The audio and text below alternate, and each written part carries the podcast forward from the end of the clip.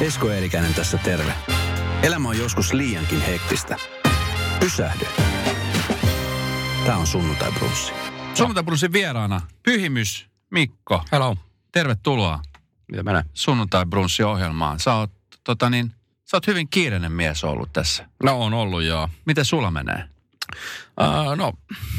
Menee sillä tavalla niin kuin asiathan on hyvin, mutta sehän on ristiriitaista.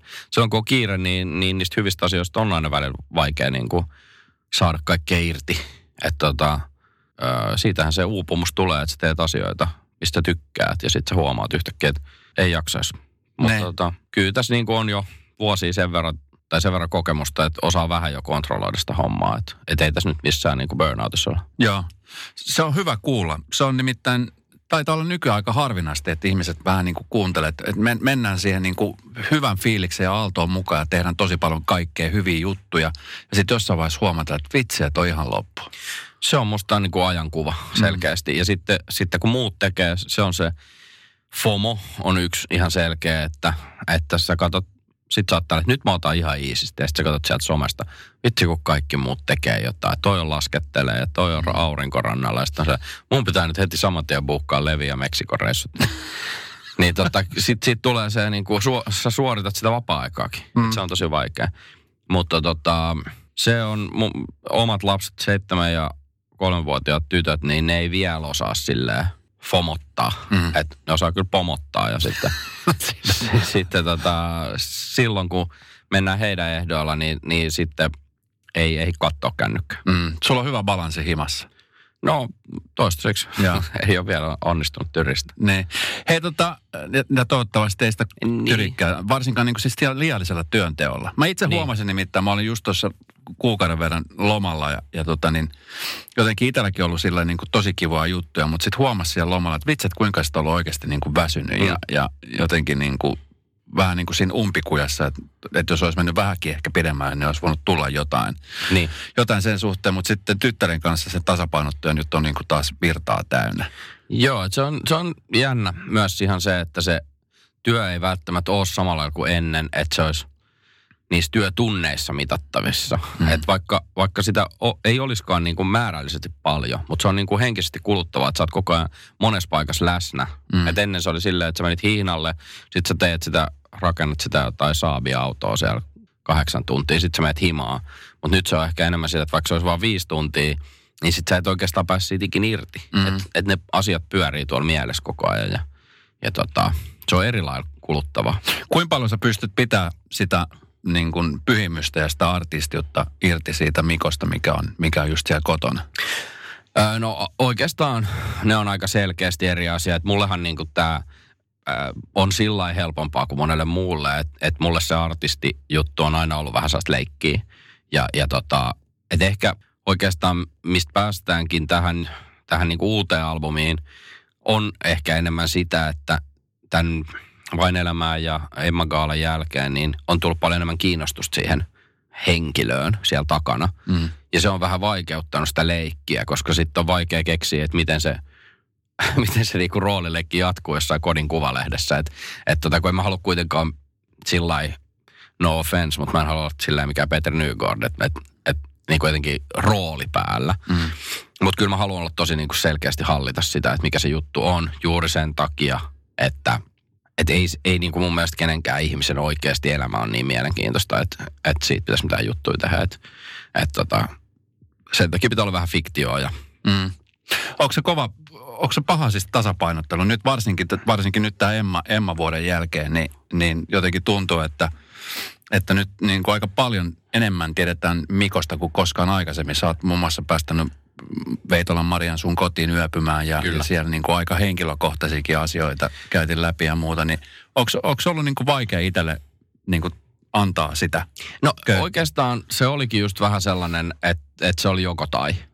Että joko siihen lähtee tai ei. Ja kyllä mä tein sen päätöksen jo silloin siinä Vain elämää rekrytilaisuudessa. Mä menin siis sinne mestoille sillä lailla, että en mä tähän lähde kyllä.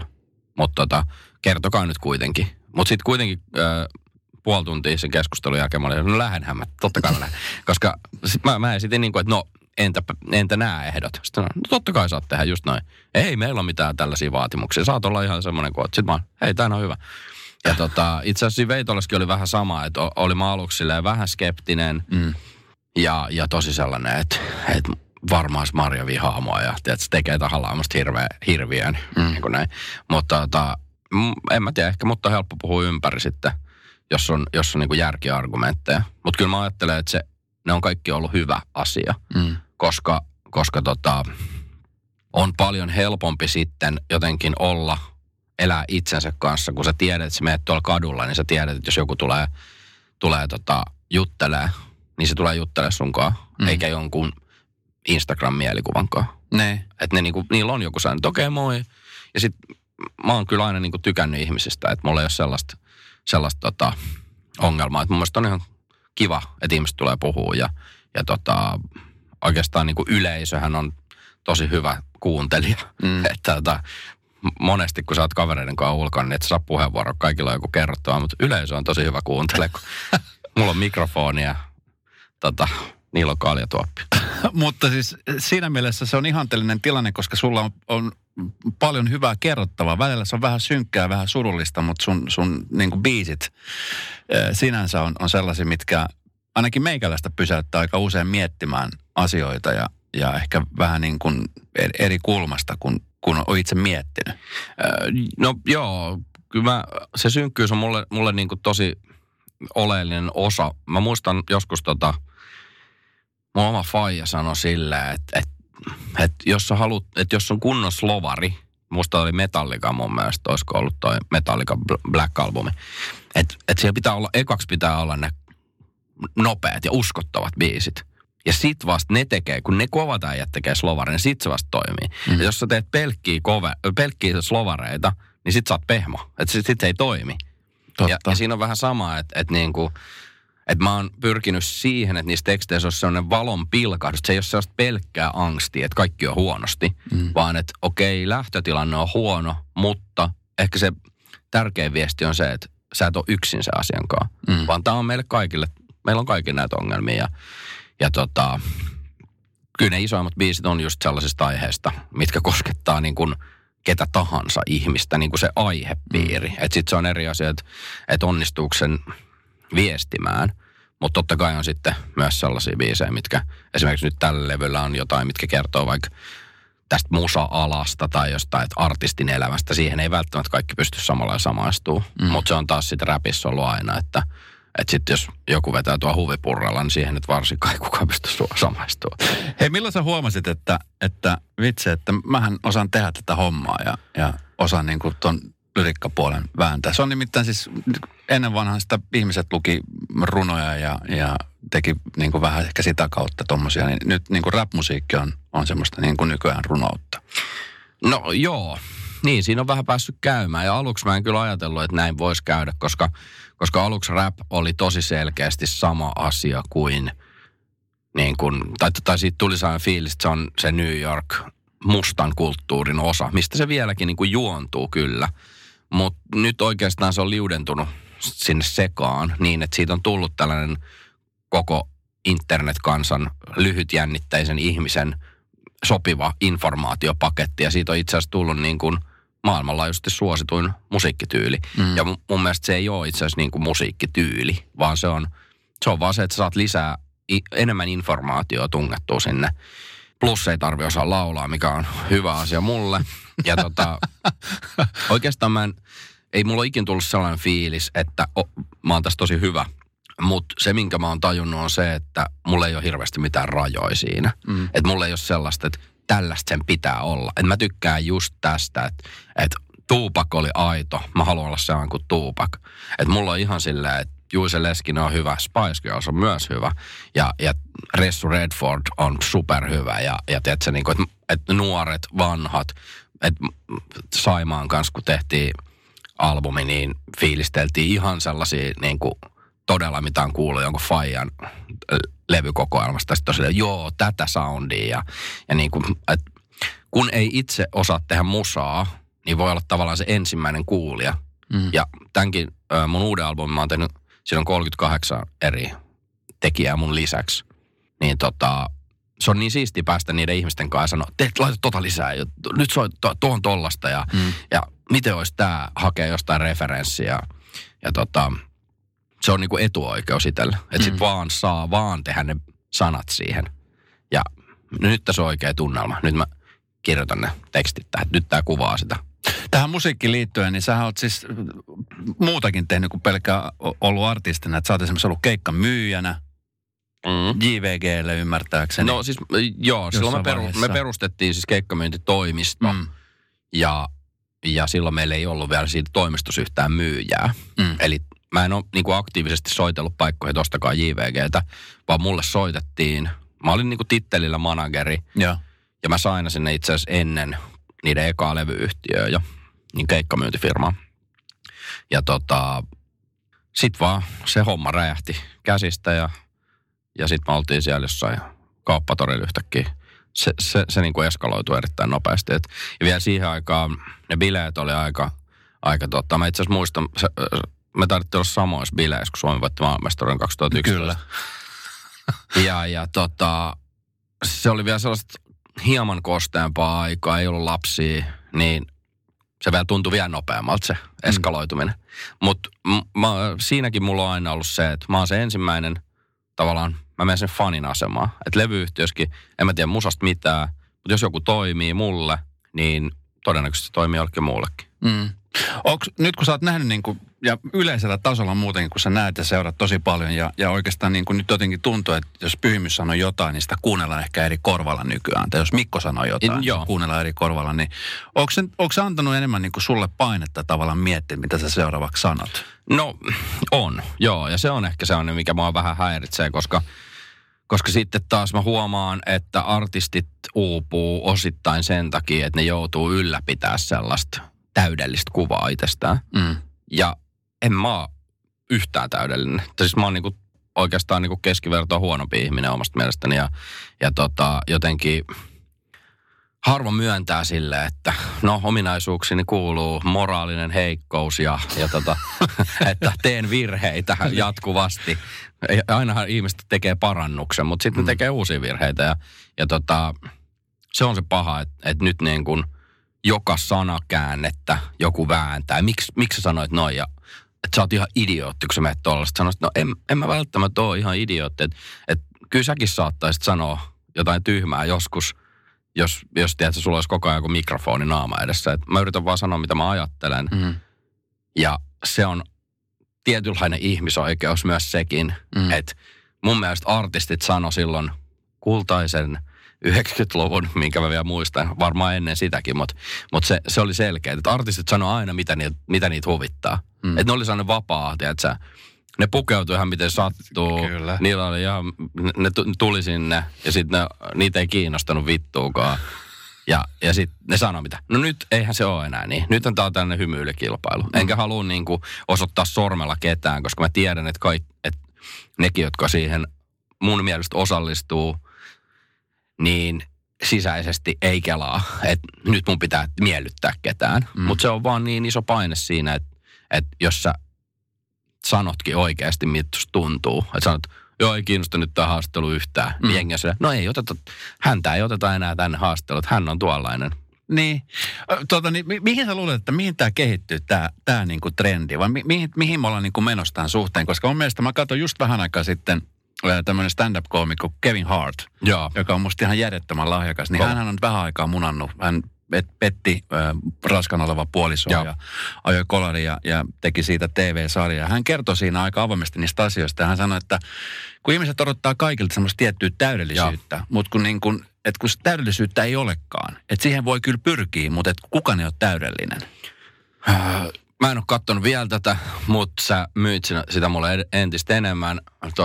Kun mä en muista, mikä se oli se toinen intialaistaustainen koomikko, jolla oli myös tää joku Me Too-keissi. Ja silloin oli kans stand-up, missä se käsittelee sitä. Ja itse asiassa stand-upia mä katson muutenkin paljon sille esikuvana. Ja. Koska siellä mun mielestä on se, että se on ainoa foorumi, missä ne Me Too-keissit on silleen, että no, otetaan tää ohjelmistoa sitten. Puhutaan sitten tästä. Kyllä. Nyt mä oon tää, selvä. Ja niin kuin ristiinnaulitkaa, mutta totta kai se on helppoa, koska ne ihmiset, jotka tuli paikalle, ne jotka osti lipun, että se niinku, siellä ei ole niitä sun vihaajia. Ja sehän on itse asiassa niinku, myös asia, minkä mä oon tajunnut, että on helppoa vittuilla Twitterissä jollekin kriitikoille, kun ei ne ole niitä lipunmaksajia. Et kuitenkin me joudutaan aina valitsemaan se oma segmentti, mutta se, että mihin tää on menossa, no mä toivoisin, että se tulisi sieltä entistä enemmän, että sieltä tulisi niinku armoa jengille. Ja ehkä on tullutkin niin kuin joitain MeToo-juttuja, mitä on viime aikoina tullut, niin tuntuu, että se palaute on enemmän sellaista hoho ja taas tätä. Ja sekään ei ole hyvä, koska mehän ei tiedetä, mitä siellä on oikeasti tapahtunut. Et niin kuin, se on niin helppo sieltä kotisohvalta tuomita joku tai puolustaa sitä sokeasti. Niin kyllä. Mutta oikeastihan meidän pitäisi olla vaan sille, että ei me tiedetä. Että se otsikko ei nyt niinku kerro meille kaikkea. Niin. Pyhimyksen uraa, mitä on seurannut, niin se on aika hyvin erilaista sen toisen projektin kanssa, mitä sä oot kanssa Teflon Brothersin kanssa.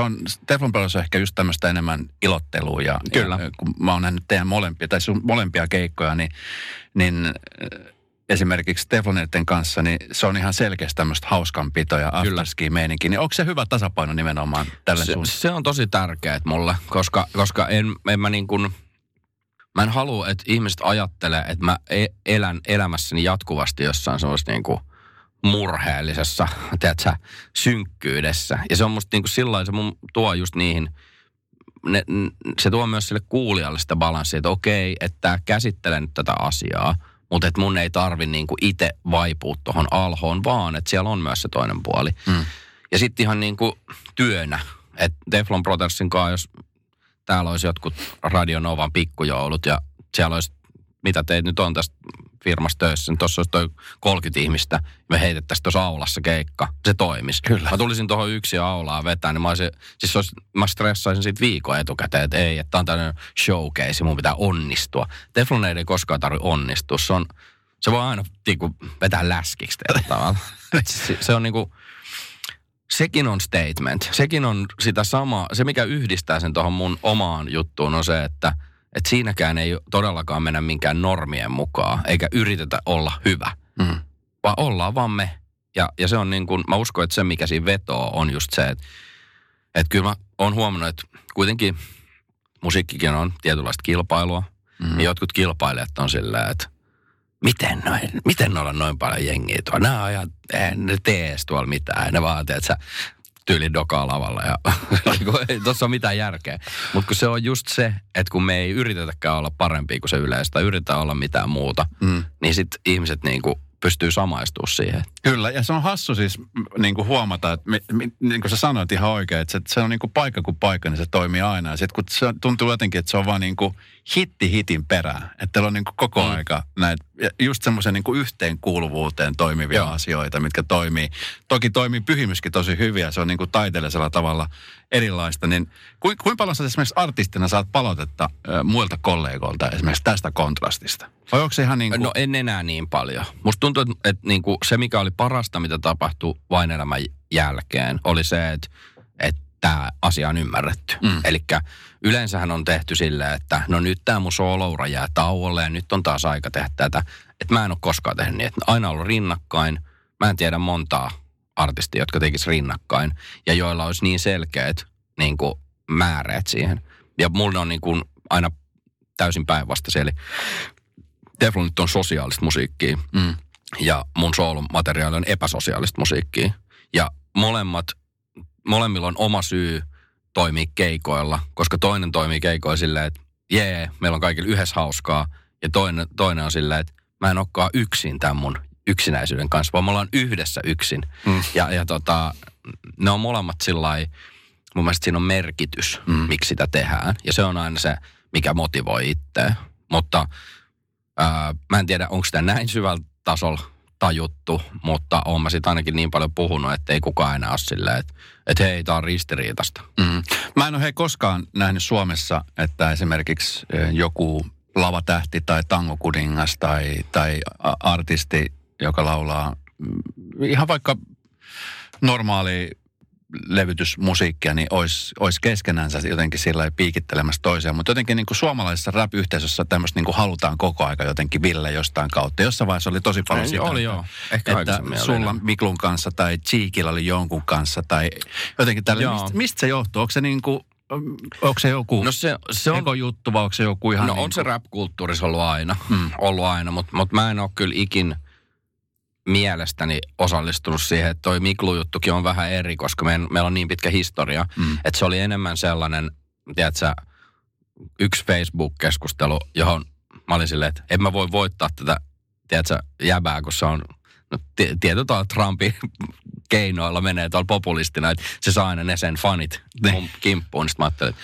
biisi on parempi vastaus, ja se mun biisihän oli hyvin semmoinen, muistutin vaan, että kuka on faija, mutta ei siinä ollut, sehän oli ihan niin kuin rakkausbiisi Miklulle ja tavallaan sille asialle, että muista, että sulla on kuitenkin hyvä sydän. Vähän niin kuin, mistä ollaan tänäänkin puhuttu tosi paljon. Eli tämä on kuluttava ammatti ja siihen aikaan, kun se tapahtui, niin Miklu oli tosi, niin kuin sitä revittiin joka suuntaan, niin varmaan silloin oli tosi paljon paineita olla paras ja vielä parempi ja vielä mennä seuraavalle tasolle ja mä uskon, että hänellekin tämä tauko on tehnyt varmasti hyvää, koska ei se ole helppoa, että silloin ainakaan näistä asioista ei hirveästi puhuttu ja ehkä se oli mun tapa sanoa, että mä olen täällä tukena ja sä et ole sisältä muuttunut erilaiseksi. Mitä sä luulet, Mikko, että mikä on semmoinen asia tai tapa, miten sä pystyt pitämään sen, että ei tule vauhti sokeeksi? Tuossa kun mennään kovaa ja nyt varsinkin kun sulla on ollut siis ihan huikea mennyt vuosi, että 6 Emmaa ja nyt... Se oli viime vuonna. No niin aivan, 2009, niin totta. Se oli viime vuosikymmenellä silloin. Niin oli. Mutta mikä on semmoinen tapa tai keino, mitä sä pystyt pitämään se, että ei tule semmoista vauhtisokeutta? Että ei tule semmoista, tiedätkö, että sä huomaat jossain vaiheessa vitsi, että...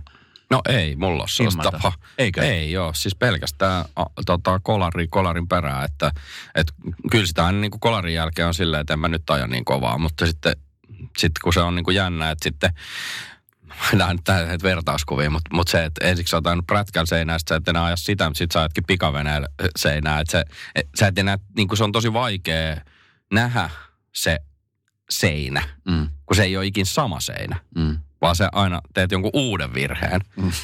Että vauhtisokeus voi olla monenlaista, et ne ei välttämättä ole niitä ilmeisimpiä. Tässä enää 38-vuotiaana ei enää tee niitä 27-vuotiaan virheitä. Kyllä mä niinku sillä on sen verran elämänkokemusta, että mä en usko, että saatte kuulla sellaista, että mä olisin kuollut yliannostukseen uutista. Niin kuin nuoremmille käy siksi, koska niille ei ole vielä, ne ei niin kuin vielä tajuu. Mutta se, että ne on sitten monimutkaisempia ongelmia, mitä tulee. Ja sitten niitä yritetään ratkaista ja nöyrästi eteenpäin. Kello ei voi pysäyttää. Aina seuraava aamu tulee ja sitten on pakko mennä.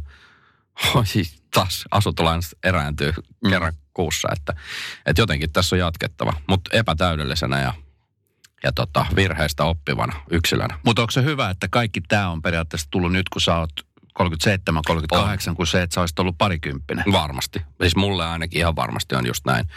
Että jopa mä sanoin, että silloin niin kun, se tuntuu ihan ikuisuudelta, vaikka niin kun se, että kun Teflonit lähti niin kun breikkaan. Ja sitten ne, mitä siitä niin kun seurasi, niin oli kuitenkin ihan sellaisia odottamattomia juttuja. Niin kuin vaikka...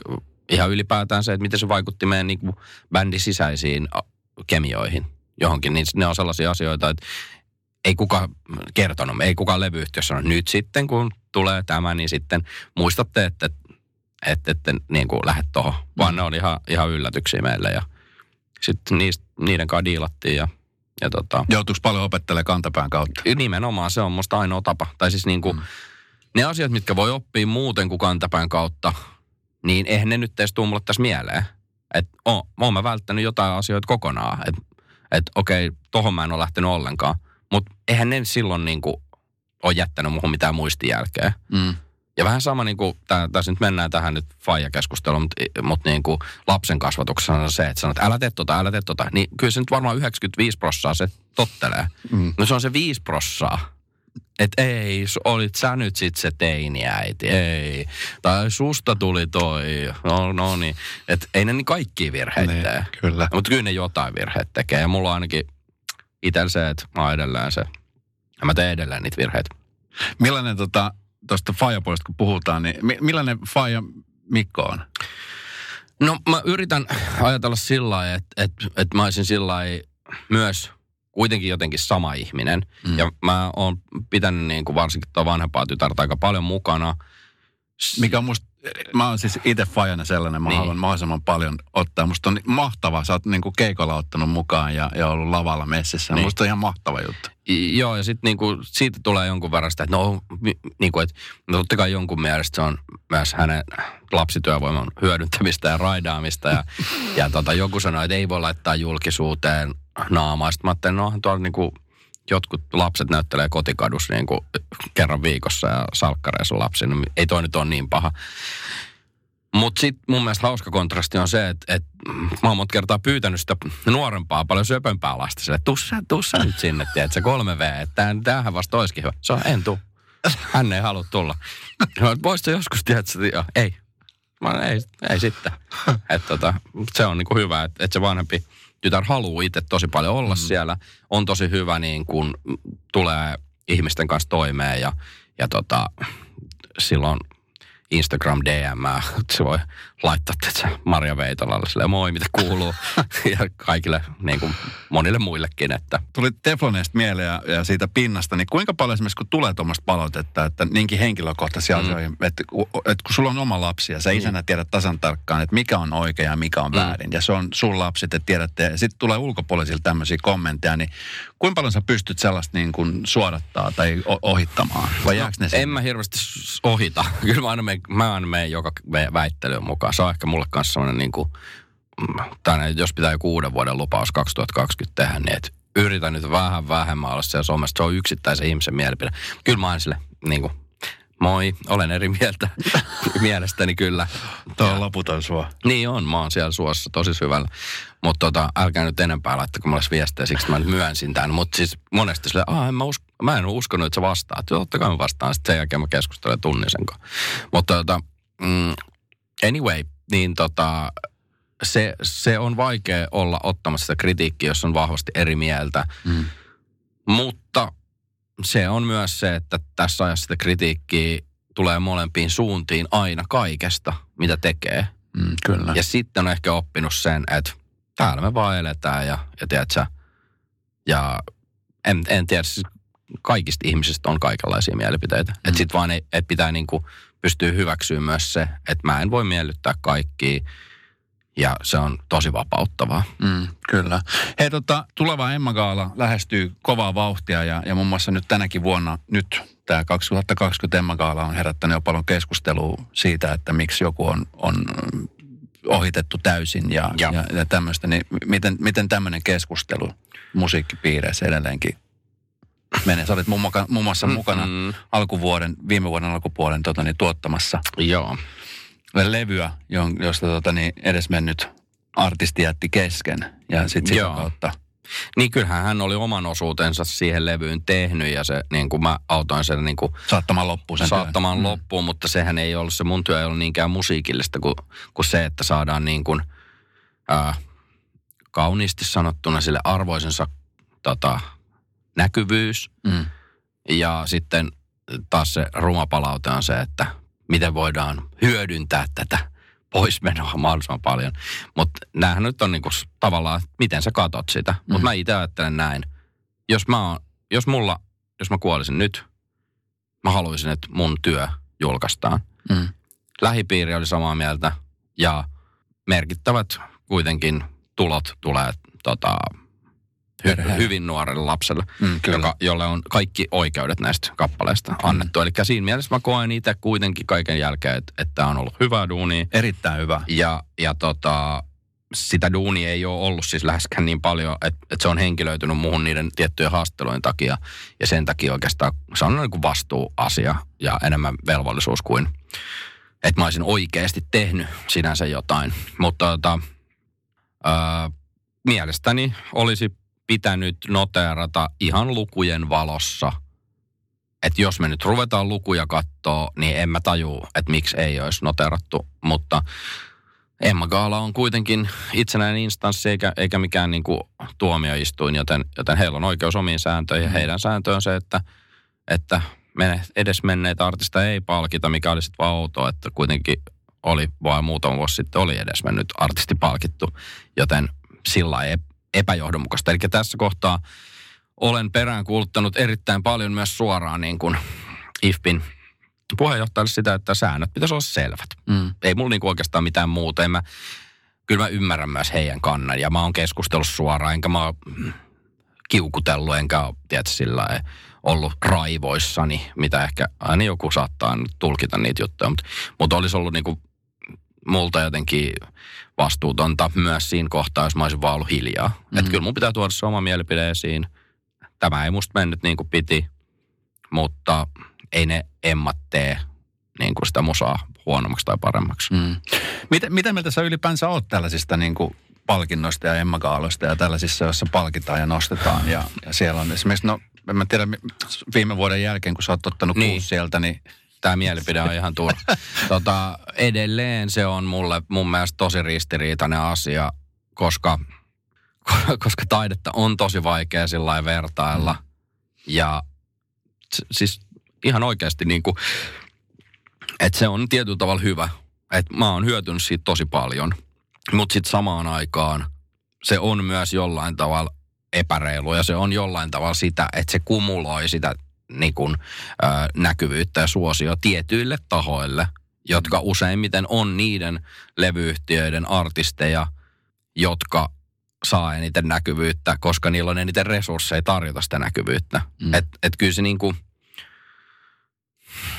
sillain niin kuin, koska mä muistan kuitenkin, mä oon tehnyt musaa niin kuin 12 vuotta ennen kuin mä menin isolle levyyhtiölle. Ja muistan sen täysin, että miten se oli niin, että en taju, miten toi on tuolla ja miksi me ollaan taas täällä.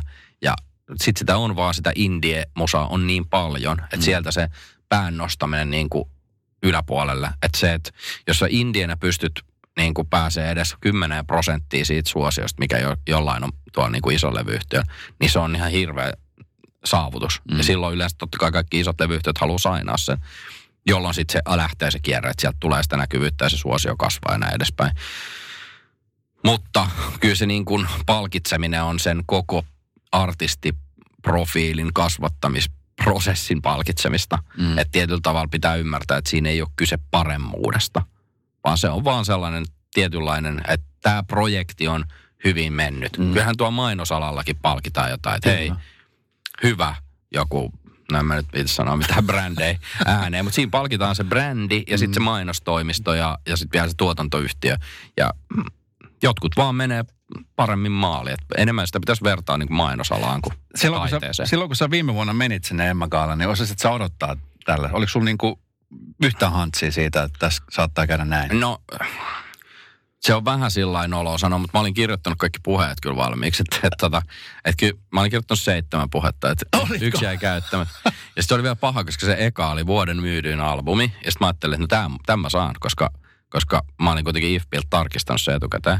Joo. Mutta sitten Jare sai sen, koska silloin oli kokoelma. Ja sitten oli se lopetusvuosi.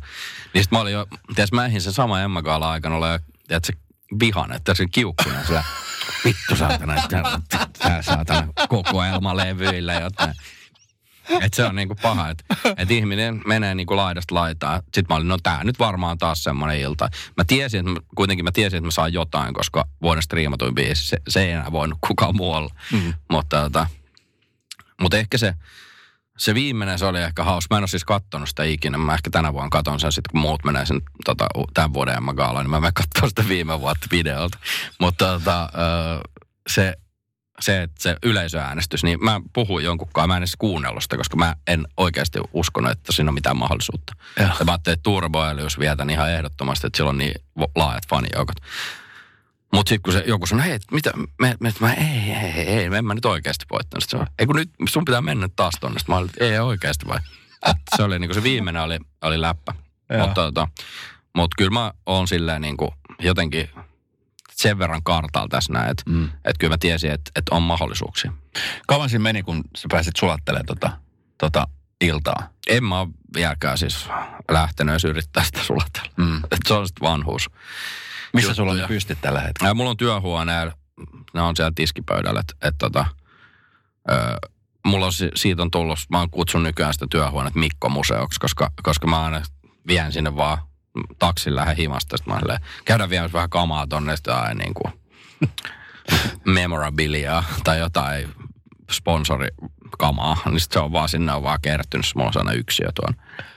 Hei, mitkä on sellaisia asioita, Mikko, mistä sä vielä haaveilet? Mitä on semmoisia, niin kuin esimerkiksi uralla on semmoisia niin kuin tähtäimiä? No ne oikeastaan just on sitten niinku, ne ei ole sellaisia yksittäisiä highlightteja. Että ehkä niinku niitä on nyt silleen, että rasteen ruudussa. Että nyt enemmän sitten miettii sitä, että miten se sellainen pyrkiminen voisi niin kuin, en mä nyt väitä, että mä olisin sitä tehnytkään, mutta että siitä ei ainakaan alkaisi sellaista, että nyt pitää joka biisi, minkä julkaisee, pitää olla ykkönen ja nyt koko ajan pitää tehdä. Pitää, tiedätkö, takoa, kun rauta on kuuma. Että pystyisi tekemään silleen rauhallisesti ja miettiä, mitä oikeasti haluaa. Ja kuitenkin yritän rakentaa silleen, tehdä sellaisia biisejä, mitä voi esittää 50-vuotias räppäri tai jopa 60-vuotias räppäri joskus. Että mun iso, niin kuin tässä suhteessa iso esikuva on J. Karjalainen, joka on mun mielestä niin kuin nyt kuulimpi kuin ikinä. Mm. Et mä ajattelen, että et vielä mä oon vähän nolo, mutta sit kun mä oon 60, sit mä oon cool. Se on nolo, mutta mä mietin siis sitä, kun jossain vaiheessa esimerkiksi poikabändi ilmehän on nyt tullut takaisin, varsinkin ulkomaille se on niin kuin tosi vahvasti. Okay. Ja muistan, kun jotkut naureskelevat, että esimerkiksi joku New Kids on the Block tai Backstreet Boys, että nehän on menneen talven lumia poikabändejä. Nehän niin kuin tällä hetkellä menestyy mun mielestä jopa parhaiten, kun silloin parhaimpina hysteria-aikoina. Niistä tulee ehkä enemmän uskottavuutta nimenomaan sen takia, koska ne on ehkä päivittynyt niin kuin tälle päivälle, mutta että ne on kasvaneet tähän, että vaikka ne esittää niitä vanhoja biisejä, kyllä, niin ne esittää ne uskottavasti ja ne myöskin jollain tietyllä tavalla ironisesti kertoo, että hei, että me ollaan vähän vanhempi kuin silloin, mutta että tämä toimii edelleenkin. Niin, ja usein siellä taustalla se, että ne on oikeasti tosi hyviä biisejä. Sekin. Ja tämä on myös se, mikä tässä Teflon Brothersissa mun mielestä, niin kuin, mitä me itsekin puhutaan, että tosi hyvä, että me ei olla breikattu tälläkään projektilla silloin, kun me ollaan oltu parikyväsiä, koska sitten meillä on sitä taakkaa, että me ei koskaan oltukaan niinku sellainen niinku nuorisobändi. Mm. Mutta silti se, että ihmiset ei ehkä tajua sitä, että kuinka paljon siellä on sitä duunia sen niinku musan takana ja kuinka niinku nimekkäitä tekijöitä siellä on. Mm. JVG on toinen ihan selkeä niinku ilmiö siitä, että se on ihana poikaduo, mutta sitten jos katsoo niitä tekijöitä, jos sä katsot, siellä on Suomen parhaat niinku, biisin kirjoittajat ja tuottajat ja ne niinku oikeasti vielä pistää parastaan, eikä vaan silleen, että tuli nyt käymään tässä biisileirillä, koska se on niille tosi tärkeä projekti, että okei, päästään tekemään tätä. Ja Teflonessa on ollut myös tosi paljon niinku, isoimmat meidän biisit on kyllä niinku, ihan isoimpien tekijöiden tekemiä myöskin meidän kanssa, että mä uskon, että tuossa on ihan sama homma noissa, että jos me ruvetaan miettimään jotain bäkkäreiden katalogia, niin siellä on niinku ne sävellykset ja tekstit ja kaikki, niin sitten aina miettii, että miksei tällaisia tehdä enää. Että nykyäänhän toi ihan huttuu toi nykymusa. Että näähän on klassikkobiisejä. Kyllä. Ja sitten siinä tajuu, että okei, että no niin, mun faijakin sanoi silloin 90-luvulla. Hei, 3 asiaa, Mikko, mitä kukaan ei tiedä susta, niin mitkä ne on, jos sä nostaisit ne esiin? Oi. Itse kun mä oon just yrittänyt sillä, että ei olisi liikaa mitään. 3 asiaa, kun mä keksin se edes 1. Kukaan ei tiedä. Mä en osaa sanoa kyllä tuohon mitään. Onko tää niinku mitenkään skipattaisi? Onko mitään mahdollisuutta, jos ei keksi? Aika vaan loppuu, tiedätkö? Mutta sulle ei tule nyt mitä oikeastaan mieleen. No kun mulla on sitten, ne on ne ääripäät, että niin tulee sellaisia mieleen, mitä mä en halua kertoa. Niin, no siinä on toinen. Että se on niinku ihan selkeä, että kyllähän niinku ihmisellä pitää olla oikeus yksityisyyteen. Että vaikka olisi mikä prinsessa Diana, niin niinku, ei se kuulu ihmisille. Että mitä sun yksityiselämässä tapahtuu. Ja mä niinku, se, että ei se yksityiselämä ole se, että sä käyt Alepassa – ja okei, Tarja Halonen osti kurkun, niin se ei ole vielä yksityiselämää. Et yksityiselämä on se, että miten sä koet jotkut asiat ja miten niinku, et ei niitä kuulukaan jakaa sen takia, koska sit ihmiset reagoi niihin kuitenkin eri tavalla. Ja sit se on niinku vahingollista. Ja sitten jos nyt mietitään jotain sellaisia, niinku, että mitä ne vois olla, ne, mä voisin tietenkin keksiä, että jotain, että kalapuikot ovat lempiruokaa, niin, mutta tuli, kaverin kirjat tuli mieleen. Niin just silleen, että jotain tollasia niinku faktoja. Hei, 3. päivä tammikuuta julkaistiin sun Mikko-levy. Sä lähdet siitä myöskin kiertämään. Teflarit tekee keikkaa. Mitä kaikkea luvasi tämän vuoden puolella 2020? No paljon keikkaa. Tosi paljon keikkaa ja se niin kuin, mä oon itse tehnyt sen strategian, että niin kuin nyt tämä promootio loppuu tähän. Että nyt lakataan se niin kuin naaman tyrkyttäminen. Ja yleensä se tehdään niin kuin siinä levyn julkaisun ympärillä, mutta mä oon tehnyt sitä niin kuin koko syksyn. Ja sitten nyt sit jalkaudutaan. Ja mä en oikeastaan niin kuin soololla ikinä mennyt sillä sinne NS-ihmisten pariin. Että ne on ollut aina aika isoja juttuja. On ollut konserttisaleja, on ollut tällaisia. Ja nyt on silleen, että mennään yökerhoihin ja painettiin nimmarikortteja ja mennään jakamaan niitä ihan Lauri Tähkänä sinne. Niin, Kuinka paljon se muuten jännittää? Nyt kun... Ei, mua jännittää. No siis nyt mua jännittää se levyjulkkarikeikka, mikä on nyt ollut jo. Tää on tällainen aikaparadoksi, että tällä hetkellä mua jännittää se mennyt keikka. Niin. Mutta se johtuu siitä tästä nauhoitustekniikasta. Mutta muuten ei kyllä niinku päinvastoin. Mä niinku haluaisin, että on stressitöntä. Että Teflonin keikkailuhan on täysin stressitöntä. Että meillä ei ikinä ole mitään sellaista, niin kuin, että pitää yrittää olla jotain. Me tiedetään, että okei, tämä menee näin. Ja mä pyrin, että siihen sooloon tulisi samanlainen. Että okei, että kaikki tietää, mitä ne on tullut katsoa. Mun ei tarvitse vakuuttaa ketään. Jos sä oot ostanut sen lipun, niin sä oot tullut syystä. Ja sen takia on hyvä, että ei ole niin paljon sellaisia ilmaistorikeikkoja tai kauppakeskuksen avajaisia, koska siellä sä aina näet, että siellä on se mutsi, joka katsoo silleen ihmeissään, mitäs tuolla tapahtuu, niin mä en sellaisia halua ollenkaan. Että sille omalle yleisölle ei hirveästi mitään promootioja, ei mitään somepaukutusta, vaan tehdään vaan sitä itse duunia. Hei, millaisia terveisiä sä haluaisit lähettää Radio Novan kuuntelijoille nyt 2020 aluillaan ja vitsi, taas on uusi sivu edessä kaikilla? Niin, Radio Novan kuulijahan, eikö se ole niin kuin yritetty profiloida, että se on niin kuin keskimääräinen suomalainen ihminen. Se on paras ihminen. Niin, se on niinku, se on kuka vaan. Se on vähän niinku tää Mikko-albumin Mikko, että se on niinku baarimikko tai ovimikko, joku Mikko. Niin. Niin kaikki Mikot ja Mikottaret siellä radioiden toisella puolella, niin mä toivoisin vaan tosi paljon sellaista armoa kaikille. Antakaa itsellenne armoa ja